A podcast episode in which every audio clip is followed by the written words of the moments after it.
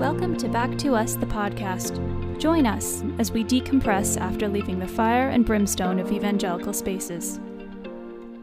Just a heads up before we begin. In this episode, we discuss religious trauma, end times type hypothetical violence, and we use some slightly salty language. We have Lena joining us today, and she has an awesome story. Well, I'm sure it a lot of it didn't feel awesome when it was happening, but I really think it's um really inspirational, like from where you've been and kind of where you are now. And so I'm really excited that you're here to share some of that with us today. Yeah, I'm stoked to be here. It's good to good to be on this podcast. It's an exciting topic in general. Yay. Like I just love what you're doing here. Awesome. Thank you. Awesome. So um, we are actually connected through my cousin. Uh, Lena's partners with my cousin. And um, we met several years ago, but hadn't really had a chance to connect in depth probably until this summer anyway so so you come from a missionary family essentially right? Your your parents were missionaries? Yep yep they were missionaries almost my entire life except for a five year period where my dad was a pastor a worship pastor of a church. Okay. So um throughout your childhood were you more often than not than living in other countries? Yeah so i mean the basic rundown of the timeline when i was one year old we moved to haiti and that was in 86 so, I mean, Haiti always has kind of a rough go, but the 80s were pretty rough. And so we moved there when I was one and we stayed um, until I was four. And then we hopped over to the other side of the, the island and lived in the Dominican Republic until I was 11. And then um, my parents' church went through a change of pastor and asked my dad to come back for a few years to kind of help with that change. And so he was, we were there for five years and then they went back on the mission field as they call it to spain. And so i finished high school actually in spain. Okay so when you guys went back when your dad was the pastor was that to oklahoma? No actually virginia. Virginia parents, okay. yeah my parents met as high schoolers in virginia and that was kind of their you know quote unquote home church. And that's who mm-hmm. sent them out and that's where we always had our like base like our usa base Gotcha. Gotcha. So then you were in Spain for most of high school, you said? I was in Spain just for my senior year of high school and the year after. Okay. So I did a good portion of high school in in Virginia actually. Okay. That must have been an adjustment. Man, it was really tough.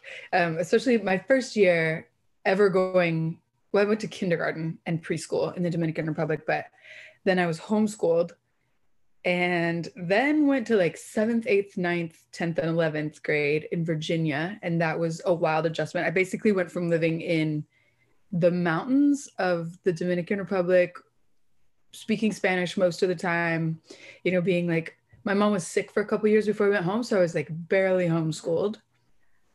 Wow. And then we went to school in Virginia, it, you know, all English, obviously. And we were definitely the weird kids. It was it was real tough for a while. Was it a public school in Virginia? No, it was a, a private Christian school. Oh. So really small. I think I had like uh, 40 people in my class, which okay. kind of probably helped because at least they understood my lingo a little bit. True. And it was too much culture shock there. But as far as like, you know, just switching countries and starting school when you're 11 is tough. Yeah, no kidding. Wow that's intense.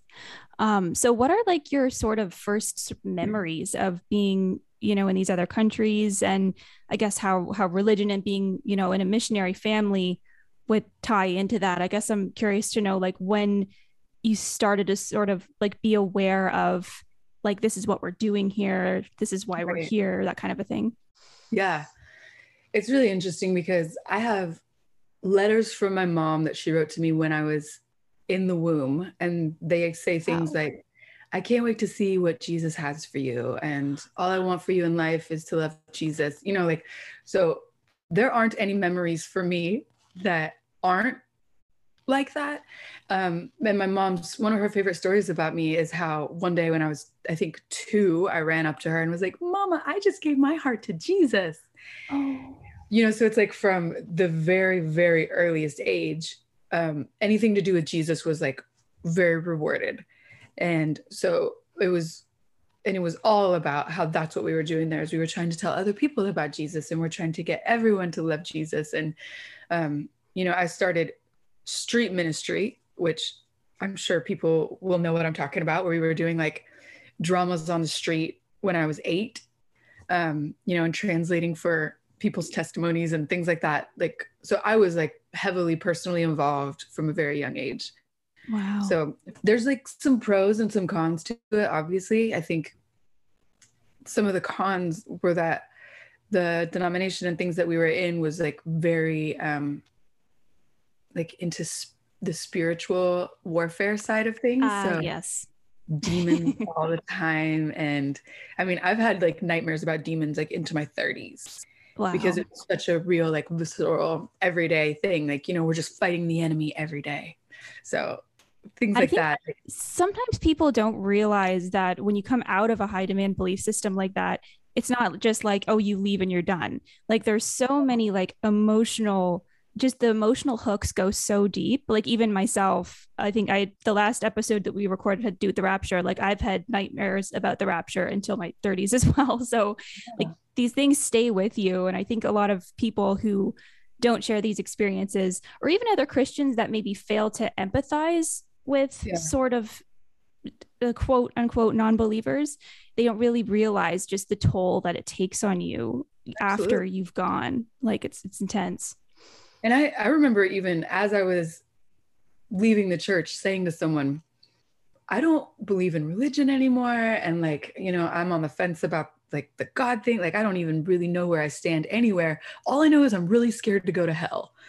And, Same. Like, yeah, yeah, I can relate to that too. That that was like the last thing that stuck with me. yeah and this person was like just so you know if you don't believe in god like there is no hell then. Like you're yeah. you're good. But i was like no it took me like years to dismantle the fear that had been instilled inside me. And like it's not crazy when your parents are saying that to you literally from the moment you're born. Like i'm so excited and i think that's why they, it was hard for them to let me go from religion as well because mm-hmm. they're afraid that i'm going to hell. Of course and that's a loving thing i guess but still very traumatizing Oh, 100%. Yeah, and it's it's hard I think too. You'll probably I'm sure you'd relate since you used to be in it, you understand that fear of like your loved ones or people that you're friends with going to hell and you need to save them. So now you know that that's how they're feeling about you and it's like you know there's probably no end to that as long as they're in it. So it, I understand it can be really frustrating for people who've left. Yeah, it's like it's a vicious cycle. And like one of the hard things for me as a person who has left the church is, um, and I I wasn't just in the church and a, like a benign passerby. You know what I mean? I was mm-hmm. active mm. in like getting other people to think that way, and that's something that actually kind of haunts me a little bit. Is that you know there's people in the world that I helped to make think like that, you know, and so there's there's going to be people that are currently afraid of hell because of me and that's that's always been really tough for me. And i you know i was just a kid so there's not much i can do about that but it kind of sucks. That's one of the things that i that i have had a hard time with too. Yeah totally. I, I agree with that too. I think about you know the amount i proselytized even at school. Yeah. i mean i wasn't in other countries but like i wrestled with guilt for a really long time and i still do. I think of and i can think of a couple people in particular who may not be where they are now if I hadn't dragged them to youth group and church and, and all this stuff. And some of them, like a couple of them seem happy. So I can't say that, yes, they're miserable and their life suck, their lives suck now or anything like that. But it's still such an odd feeling to know that like you had a hand in dragging them into that. But of course, like we didn't stand a chance. Like you were two, two years old, or you weren't even born yet, and your mom was like speaking these things over you. Right. Um, so and we all know like with kids if you reward a behavior you're going to see more of that behavior right? Like that's totally normal. And so in my family it was always like jesus first jesus first. And so that's mm. the behavior that gets rewarded.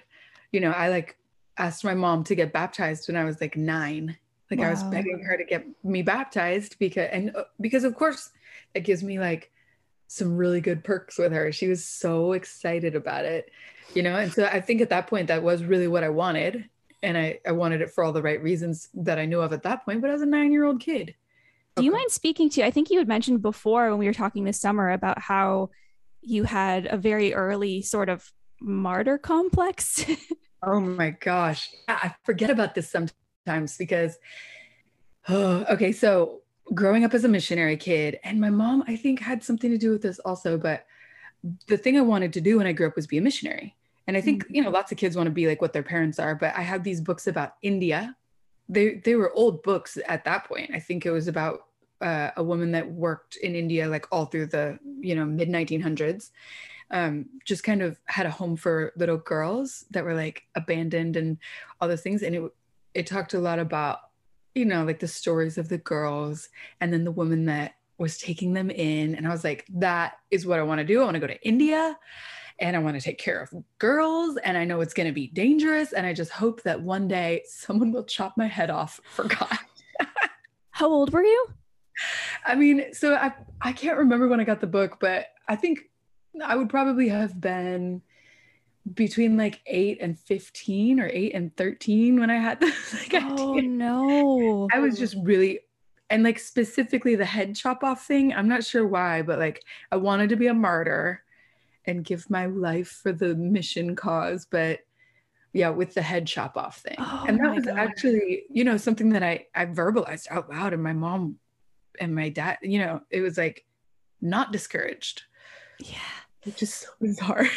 like now, thinking I have two little kids now, and I just think that if my kid walked up to me and was saying something like that, I'd be like, oh no, no, no, no, no. Like that's not what we're goaling for. yeah.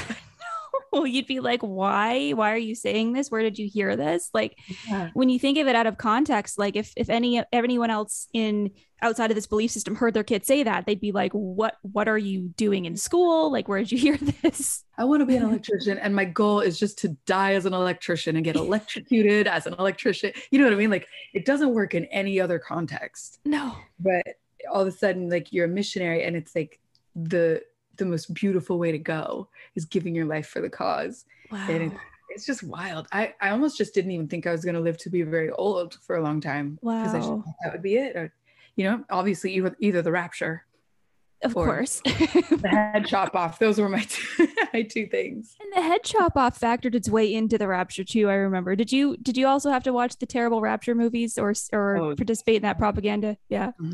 yeah remember they all got an upgrade when we were like uh in high school with the the left behind series oh the the book series there was a book series but then they made movies out of them I think Still I remember scary, seeing part of one of them, but yeah. Yeah.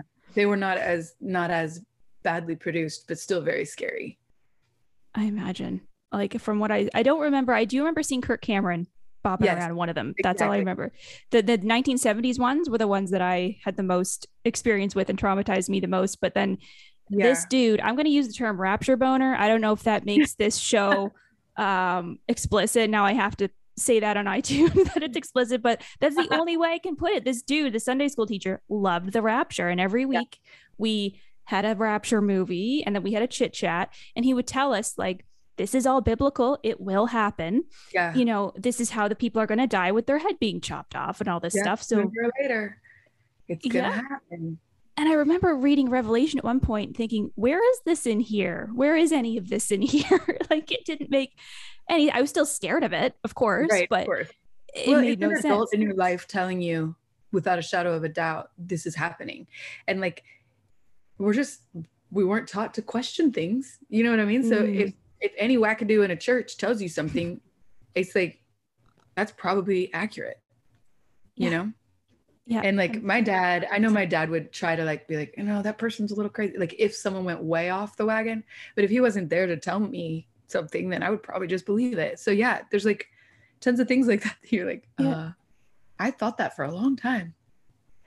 My mom just recently talked to me about the rapture and I felt really bad because she, this was just like a few months ago, and she was like telling me that she had been reading about the rapture a lot and reading Daniel. And she was telling me that whatever, whoever is doing her teaching currently was telling her that Daniel is world history. Like that's what the book of Daniel is. It's just literally world history. Um, which it's it's not. I mean, at best it's yeah, I'm thinking okay. anyway, she was telling me that and she was like, So as a kid, I just remember you like loved revelations. Like, why did you love that so much? And like really trying to figure out like what the deep reason was. And she was asking me so much that finally I was just like, look, mom, my favorite book during that time was also The Hobbit. You know, mm. Revelations, if I had to read the Bible, that's the most exciting book. I didn't yeah. even know what was going on, but there's dragons and there's a woman riding a dragon and there's like stars falling down. Like, what's going on? It was crazy. Yeah. So I think that really upset her. But because she wanted to hear that there was something deeper than that, of course. Yeah. yeah. And that as a child, maybe I had some kind of insight that no one else had, or I don't know what she wanted to hear. But I was wow. like, sorry, mom. I it was fun. It was the funnest book. Oh, yeah. Actually, sorry. yeah, by far, looking back on it. Um, just yeah, bringing it back to your childhood. Like when in there, do, do you remember when you started to kind of have doubts? Um it's really interesting. Like I have thought a lot about this in my life. And my mom got sick. She she's had like on and off kind of sickness throughout her life that no one has really been able to tell her what it is. Mm-hmm. Um, but she had about a year where she was in bed for most of the time and then went back to the States for a few months to get testing done. And like no one ever really figured out what was wrong with her. And she kind of gets better and worse, better and worse. But anyway, so that was from like me being, I think she kind of got in bed for a while when I was nine or 10. And during that time, I was just like, God, if you heal her, like I'll do anything. You know, I'm just like a regular little kid that's like, my mom is sick. And mm. all I know is, is that I've been telling everyone and be have been told my entire life that God loves us. And if we have faith that he'll take care of us and he he can heal. And like, you know what I mean? Like if all those things are true, then let's do this thing. Yeah. Right. Like let's heal mom. And um it never really happened. Like, you know, this is years and years and years later. And it's still, you know, she still has a lot of those same issues and no one can really tell her what's going on. And I think that was like the first crack in it for me mm. because I was like, I'll do anything. And I, I just wasn't hearing anything. Um, and then another crack that first started for me was, you know, my mom has this like beautiful belief in God and she's so happy and she just loves Jesus. And so she is so like, like she just says, every morning you sit down with your Bible and you do not leave the house until you hear from Jesus.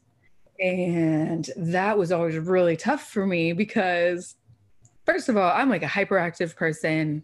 It, it was hard for me to just sit down with my Bible every morning anyway. I did, I think, pretty well. But I just wasn't hearing from Jesus. Mm-hmm. And so, you know, I'm like, I don't really know what I'm supposed to be hearing or what I'm supposed to be seeing, or, you know, I don't really know, but all I know is I'm trying so hard. And I tried so hard my entire life growing up and, you know, kind of just didn't hear anything.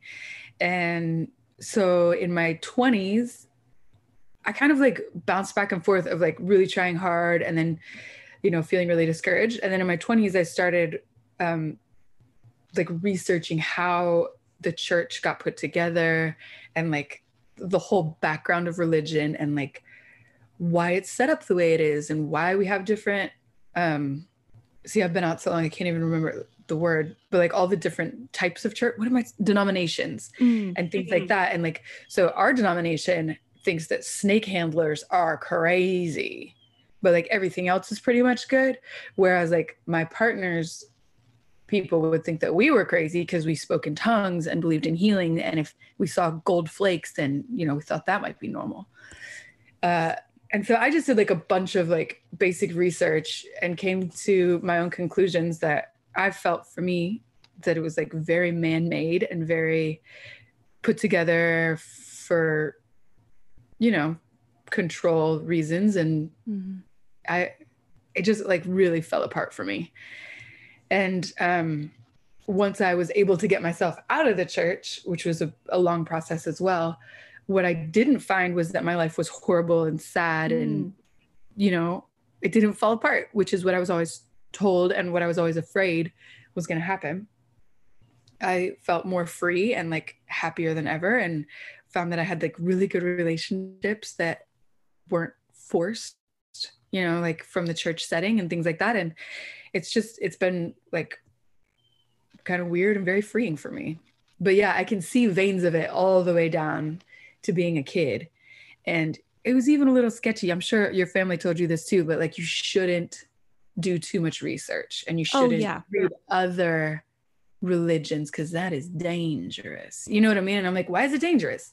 I'm apparently allowed to go to school and learn everything else in the whole world, but I shouldn't look into like the main thing that we live by. Like I don't Yeah. I didn't understand it.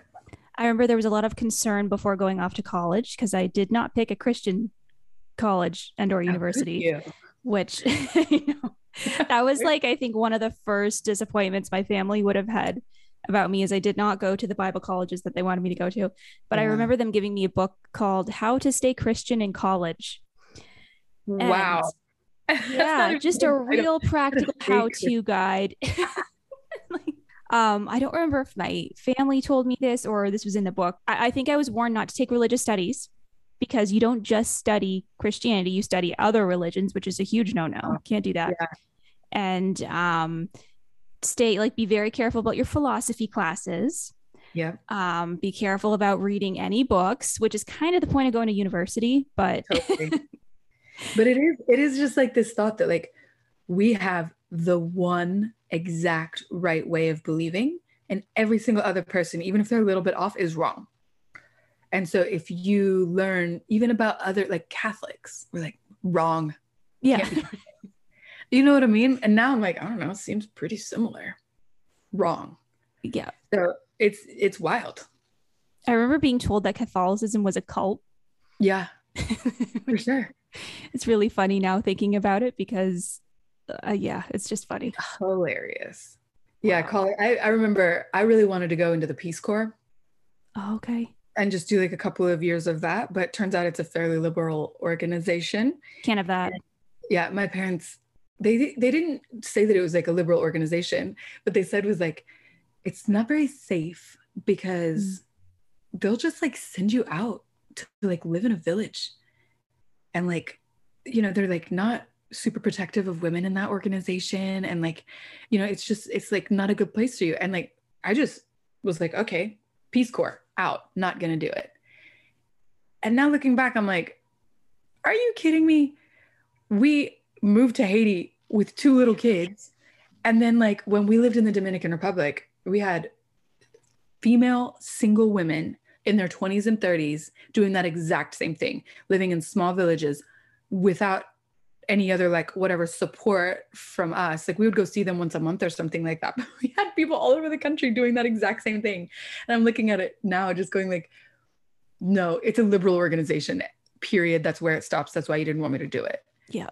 Because if i had told you in the next breath okay cool then i'm just going to go to africa and like work on this mission. They would have been like that's amazing you should totally do you know what i mean? Like oh yeah. it's just over and over again looking back at it i'm like if you do the christian thing that's fine but everything else is dangerous. Yeah for sure.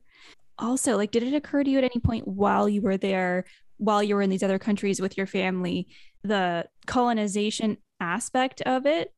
Did did any of that or did that kind of occur to you later it's really really it's kind of funny because um obviously we went i feel like we went almost in levels of that right? Because like haiti would be haiti is like the most missionaries per capita of any country in the world i think. Wow. Like that country is just it's insane. There's so many people going in and so much like aid that goes in. And so we go to the dominican republic which is like a lot more stable um, and what we did in the dominican republic was we started a school i say we my parents they started a school to train dominicans to be missionaries which so meta. So like yeah. and they were targeting specifically the Sahrawi people in northern Africa because the, they speak Spanish, and it's a lot easier for Dominicans, excuse me, for Dominicans to get into the country than Americans to like mm-hmm. live and get visas and all those kinds of things. So that was their whole goal there, which is like kind of teaching them to colonize the other people, which is weird.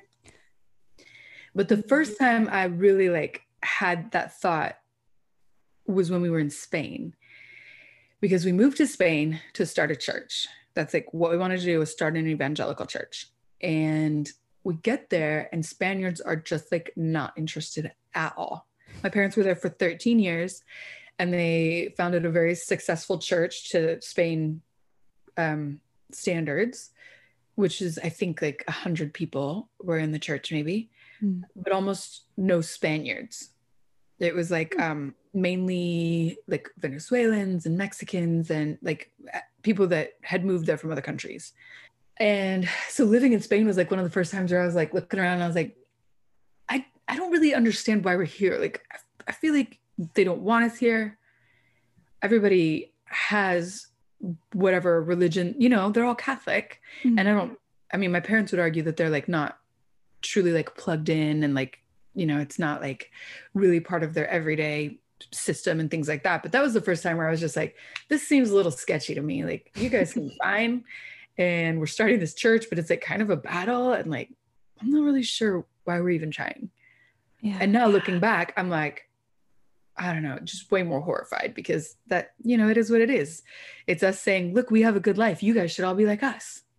When they're like, you know, telling somebody in a small village in the Dominican Republic that what they need is Jesus is really tough because really what they need is like you know maybe like better infrastructure and like uh mm-hmm. i don't even know what they need because it's not me you know I, yeah i don't want to go in there and tell them what they need which yeah to assume that like we we have the answers and we know what they need and we're going to go into these places and and tell them like yeah. i remember that mentality like i didn't personally do any missions trips but i wanted to of yeah. course now looking back on it i think what i really wanted was to travel mm-hmm.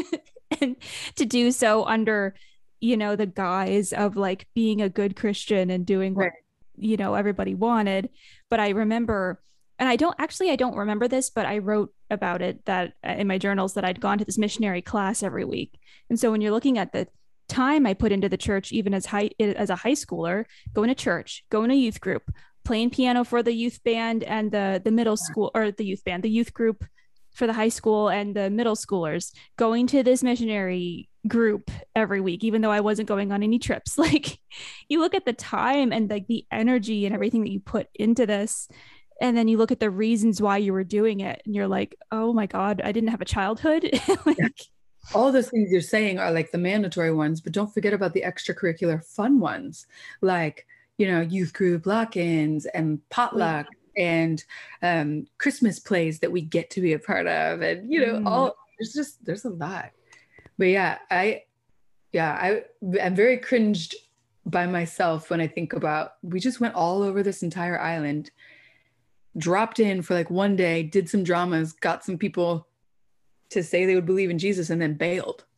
Like Jesus will make your life better. Peace. And it's I, I would be really interested if I was like a scientist or like a, I don't know who I would have to be to do this, but it would be really interesting to go to all those villages and try to find the people that saw us and mm-hmm. just be like, what did that do in your life? Like, did that do anything? Did that like change anything? How do you feel about it now? You know what I mean? Like, just yeah, do a little poll. That would be, really interesting. interesting. Yeah for sure. And also, I should ask: Is your was your parents were your parents a part of a greater like were there a bunch of missionaries there from your denomination, or you said your denomination wasn't really so much a denomination as more of a group, like it was like Assemblies of God. I think you had said. Yeah. So the church that sent us out, um, they call themselves non-denominational, uh, but it's pretty much Assemblies of God. So mm-hmm. they do like the speaking in tongues and the um, prophecy and healings and all those kinds of things. Uh, but my parents did different things at different times as missionaries. So the first thing they did in Haiti was they worked with a pastor who had churches all over the country. Okay. And so my dad there worked with him to teach them music for the church. And then also he this is one cool thing. He like he taught a bunch of guys there how to start a business. Okay. And so he like, taught them carpentry and then helped them set up businesses. So that's actually like a cool, sustainable kind of thing, I think. Mm-hmm. Um, but then when we went to the Dominican Republic, we worked with YWAM. I don't know if you're familiar with that. It's oh, like yeah. a, a, global um, evangelical kind mm-hmm. of church building yeah group, uh, missions group. And so we worked with them for a while, and that's who we built that school with. Uh, and then we went back to Virginia. And then we went out again, we just went out as ourselves to build a church, like sent out from our church. So we kind of dabbled in all different ways of doing it. So the last time that they went out, they were uh, not affiliated with anybody in Spain, really.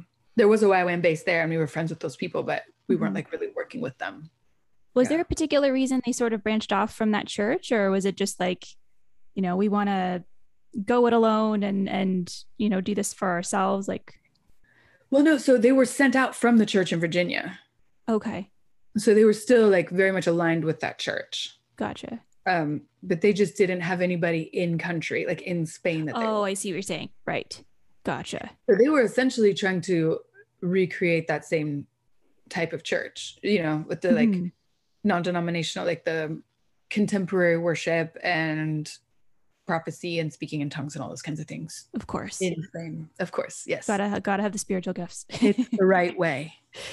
Yeah. And it's funny what you're saying. They see, so when you're talking about the snake handlers, those are the people that cover themselves in the poisonous snakes and expect not to get bit because Jesus. Right. So Right. that's taking it too far.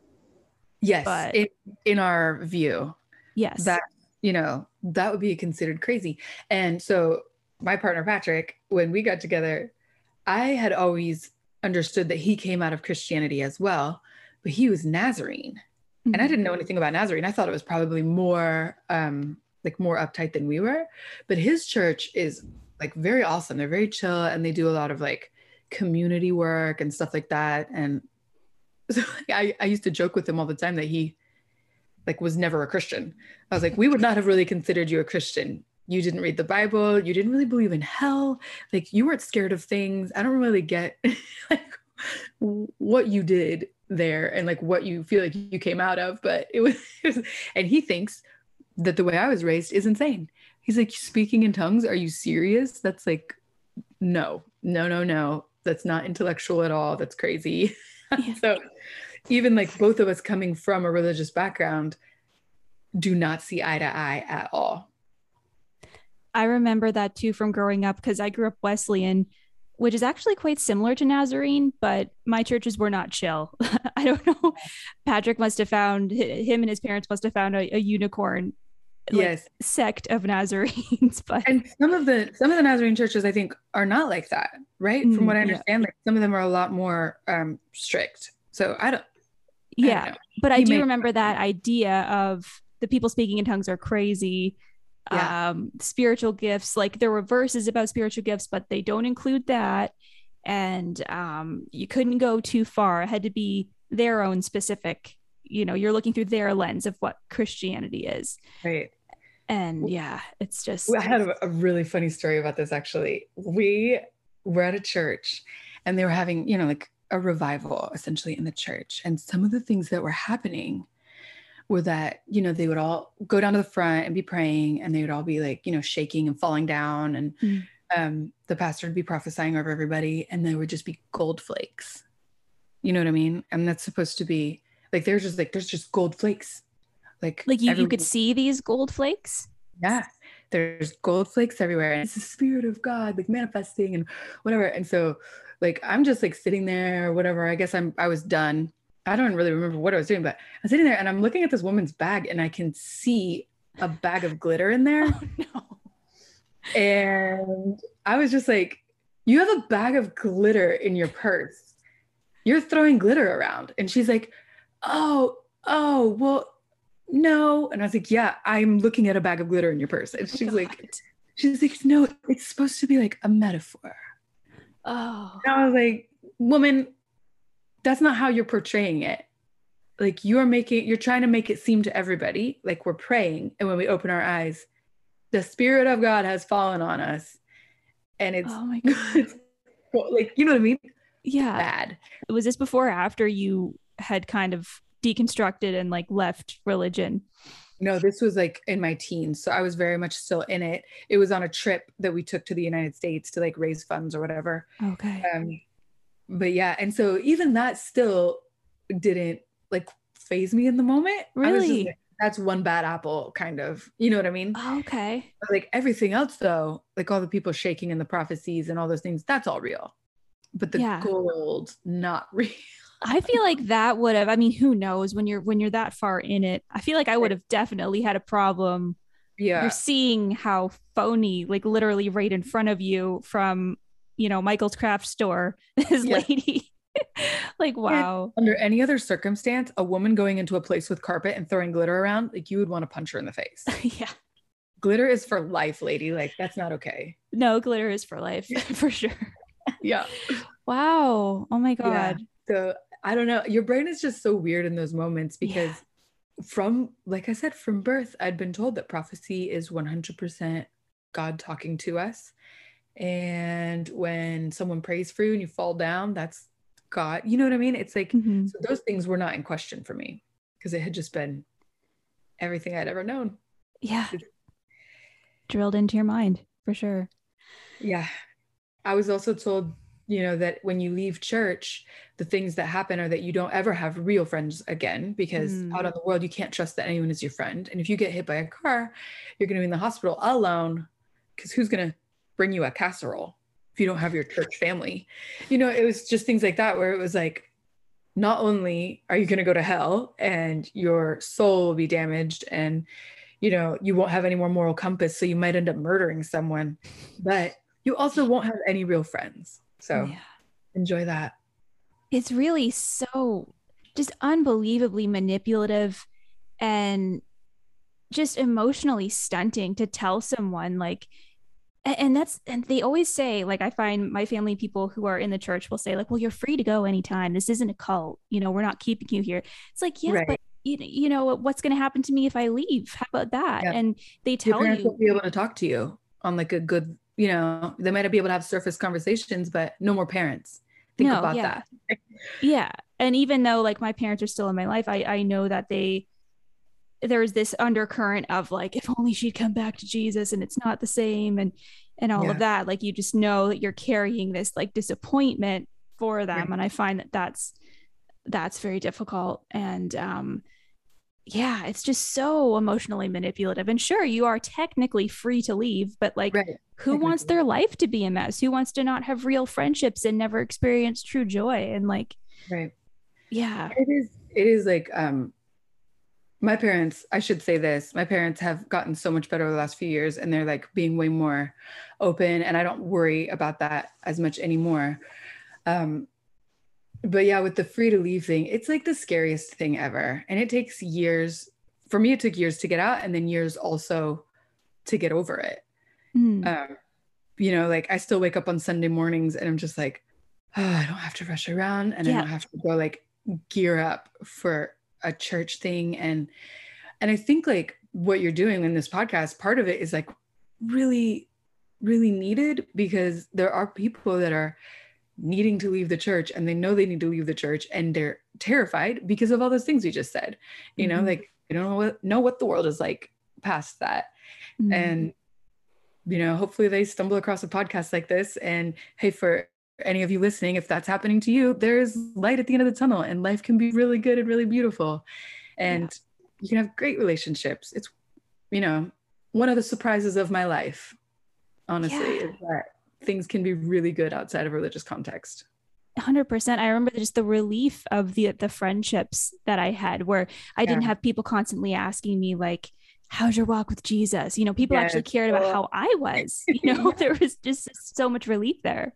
And you don't have to hang out with anybody you don't want to hang out with. Yes. Which happens to me all the time in church. We're like, well, we're all going out after church, but okay, we'll have to invite those like three weirdos or like three creepy guys that I like now would absolutely never spend a single second with. Oh, yeah. I would spend years like being friendly with, you know, they would try to like get with me all the time or like tell me that God told them that we were going to get married, things like oh, that. Yes, like, that like, happens no. so much. Oh. Yeah.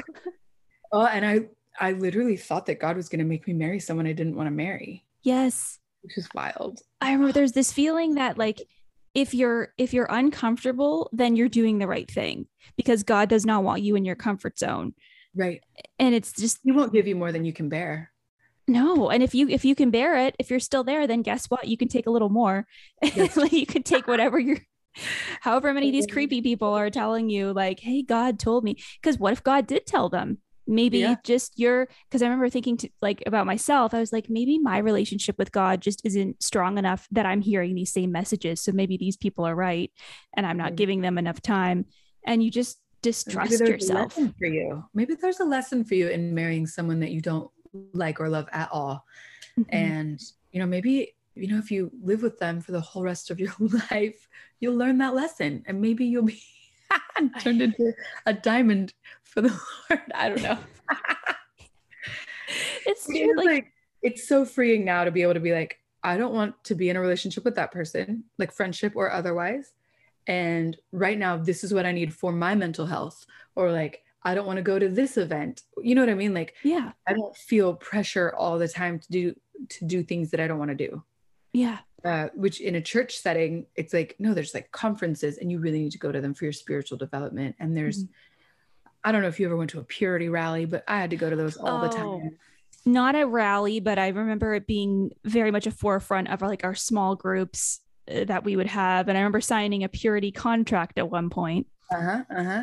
Oh, so much problematic there. Purity so rings, much. Purity, everything. And at least from the view that I saw, it was very much like, you know, they worked with the boys on like, um, you know, with accountability partners. And accountability. Yeah.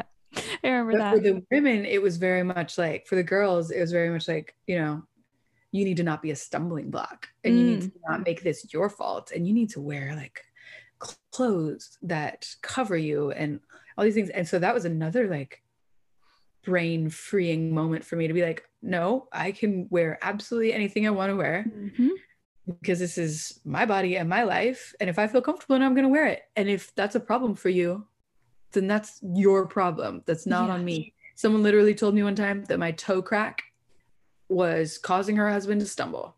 And I was about 12. Uh, oh my God. I yeah. don't have words. And then I'm feeling guilty because I'm wearing these, like, I guess, seductive shoes. seductive flip flops or something? Like, yeah. what? Well, no. So it's not it's not like a thong thing. It's like okay. It's like a low cut heel. Does that make sense? I mean, your toes show. Oh yes, in the front. In the front, yeah. But there's nothing like going between. It's like a, it's like toe cleavage, if that makes sense. I was cleavage. told that my my toe cleavage was a problem for her, you know, 50 or 60 year old husband, and that I needed oh to watch what I was wearing. And I was just like, at that moment, of course I'm like, oh my God, there's something wrong with me. Like I'm wearing these shoes. No, and you're 12. You're 12. Your husband needs help. He's like perving on a 12 year old because of her toe crack. Get out of town. Toe crack. Like I just just the idea that we're reducing women to items, calling yeah. them stumbling blocks anyway, is already yeah. hella problematic. And now we're sexualizing 12 year olds. Yeah and which is also awful. And then it's because of their shoes. Like, yeah, I wow. That There's, was one way that my mom was always very fierce. If she ever heard anyone saying anything like that, she would say, uh, "If you have a problem with my child's clothes, you can talk to me. I'm the one that let her out of the house in that." So because she was very strict about what we wore. Mm. I mean, she was very strict. Like we couldn't wear like um we couldn't have our stomach showing, no short shorts, no mm. tank top, like spaghetti straps, anything like that. So like when somebody found me to be a stumbling block, it, you know, they were trying. they were trying to see me as a stumbling block. Yeah, I remember the no spaghetti straps. That was a very anytime you saw someone wearing spaghetti straps in church, you're like, oh my God. Like that was or oh my gosh, sorry. Not oh my yeah. God. That's Ooh. you know, taking Lord's Heavens name in vain. Heavens to Betsy. Yeah. Yeah. Oh my yeah, lord. Definitely like uh growing up as a missionary kid, we often like we would go places and my dad could always just kind of wear his thing, you know, suit or whatever. But we would often go to like Pentecostal churches or places like that where my mom would not be allowed to wear any makeup, no jewelry, even a wedding ring. And I mean, some of them maybe just a wedding ring and then like, you know, long skirts, things wow. like that, like all the time. So uh, I definitely grew up in that life too, where sometimes it was totally fine if she wore pants, but then we would go to other churches where it was like, no, gotta wear a skirt. Makeup is off limits, you know. So wow. that was always interesting too. Cause like what what is the reason? You know, yeah. if it's like some people have a problem with it, but some people don't. The clothing thing I never really understood. No, and they always point to the same Bible verses. I think there was one about women, I think, adorning themselves with jewelry yeah. or something like that. I forgot about that because we don't want to draw attention to ourselves. We want to be humble. Oh That's yeah. True. Yeah. And it's almost that verse gets brought up a lot. Um, like if girls are pretty, I feel like where they're like, oh, it's gonna be really hard for you to like um have a good relationship with God because you're pretty. Yeah. Luckily. I didn't have too much of that problem in my teen years, but I definitely saw that with different people where they were like, you know, you should really like try to cover yourself up even more than other people because you're beautiful. It's like, yeah. I saw that with with girls who maybe developed faster, who were exactly. curvier, um, which is just terrible to throw that at a child, yeah. at any well, yeah. any woman, but especially as a child. Like your body's bad, you need to cover yeah. it up. Your natural body that you were born with. Yeah. Like, and I remember my little sister asking me what a lady of the night was. Oh. Because our assistant principal said that she was dressed like one. And let's be clear, we had to wear collared shirts tucked into khaki pants with a belt and shoes. So somehow in all that get up, oh I get I think it was makeup she had an issue with, but she said she looked like a lady of the night. And my sister was like, I don't even know what that means. How but old was your sister? Um, she was I think she was probably 12 at that point or 13. Oh my god. Maybe 13. Imagine saying that to like and I mean I know for, for you, so you've got two kids now. I've got one on the way, and that's really put a lot of things into perspective because absolutely I'm thinking like I can't imagine saying or implying or hearing other people saying or implying these things to my kid. Like I've drop kick them in the face. Like absolutely. And honestly, like one of the things that has really hit home for me with having kids too is the thinking of uh that there's a loving God and we are his children is like the concept, right? Mm-hmm. But I'm thinking like I don't even want my kid to like have a cold or like yeah. skin her knee. I would never create hell that if she didn't like want to have a relationship with me that I would send her there. Like I can't even imagine. You know what I mean? Like apparently God created that structure. Yeah. Is is what we were taught. He created that structure. He created hell to send I guess the devil there. But people go there too is what I was taught mm-hmm. if they don't accept Jesus. And that like blows my mind having a kid. So I'm like, I just wouldn't create hell. I don't even want there to be an option for that. I don't care if she's the worst child in the entire universe. Yeah. Like, if she told me she never wanted to speak to me again, I'd be like, okay, I still don't want her to burn up in fire. No, eternal conscious torment. Like, that's. Yeah. yeah. So, yeah, that was another, I don't know, having kids has been a whole nother layer of it for me where I don't want anyone talking to her about hell. Mm. And I don't want anyone putting any of that fear on her. I don't even, you know, I, I want to stay a million miles away from it. Yeah. Same. That it's it definitely made me think of that too about how far I want to keep them and shield them from you know any of that way because i remember and you remember too how like just how deep it goes and how much fear it can cause mm-hmm. because of course it does eternal conscious torment like and i remember that being framed in a way that's like well that's a punishment. That's God's way of punishing us. And it's right. perfect because it's God. You can't question it. Um, well, you can ask questions, of course, but don't because it's God. like they always tell you, oh, yeah, feel free to ask questions. But then you like, if it's certain questions, right. questioning the nature of God, like that's not welcome. Right. There's no, there's no real answer to it. No. We're just human. So it's unknowable to us. Yeah. We can't, God, we can't know. Perfect. Yeah. Oh, it's beyond yeah, there's so much stuff. I want to respect your time. I know you said you had you've got work. You've probably got to get back to the job. And I work at a brewery now, so I've uh which is awesome. yeah, I've definitely uh, gone in a different direction in my life, but it's it's very fun.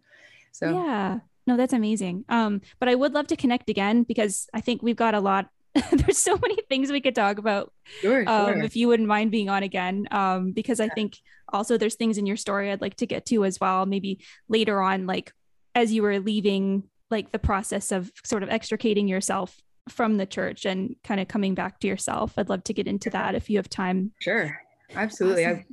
I, I uh, like I said, I think this is like important work that you're doing because you. people need to know that there's another side and there's hope yeah. and yeah, there's there's lots of ways to live life. For sure. There is hope out there if anyone takes anything from this episode. Yeah.